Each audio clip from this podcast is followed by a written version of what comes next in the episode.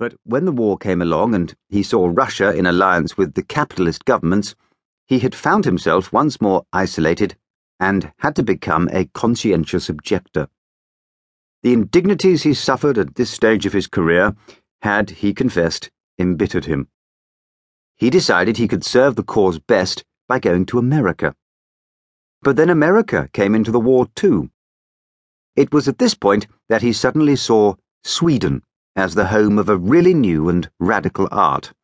But the various oppressors had given him no facilities for going to Sweden. There were money troubles.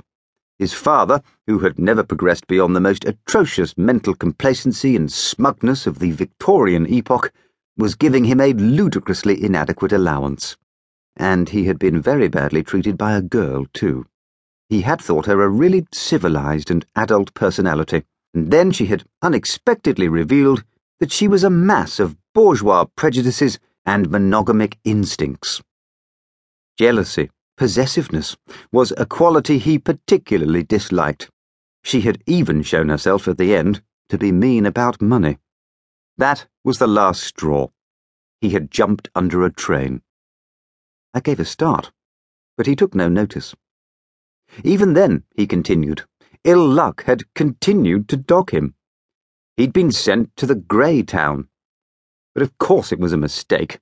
I would find, he assured me, that all the other passengers would be with me on the return journey.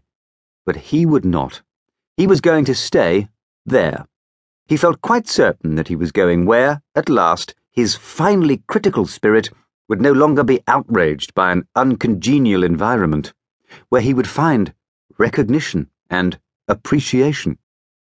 Meanwhile, since I hadn't got my glasses, he would read me the passage about which Cyril Blellow had been so insensitive. It was just then that we were interrupted. One of the quarrels which were perpetually simmering in the bus had boiled over, and for a moment there was a stampede. Knives were drawn, pistols were fired, but it all seemed strangely innocuous and when it was over, I found myself unharmed, though in a different seat and with a new companion. He was an intelligent looking man with a rather bulbous nose and a bowler hat. I looked out of the windows. We were now so high that all below us had become featureless. But fields, rivers, or mountains I did not see, and I got the impression that the grey town still filled the whole field of vision. It seems the deuce of a town, I volunteered. And that's what I can't understand. The parts of it that I saw were so empty. Was there at once a much larger population? Not at all, said my neighbour. The trouble is that they're so quarrelsome. As soon as anyone arrives, he settles in some street. Before he's been there 24 hours, he quarrels with his neighbour. Before the week is over, he's quarrelled so badly that he decides to move. Very likely he finds the next street empty because all the people there have quarrelled with their neighbours and moved. If so, he settles in. If by any chance the street is full, he goes further. But even if he stays, it makes no odds. He's sure to have another quarrel pretty soon, and then he'll move on again. Finally, he'll move right out to the edge of the town and build a new house. You see, it's easy here. You've only got to think a house, and there it is. That's how the town keeps on growing. Leaving more and more empty streets. That's right.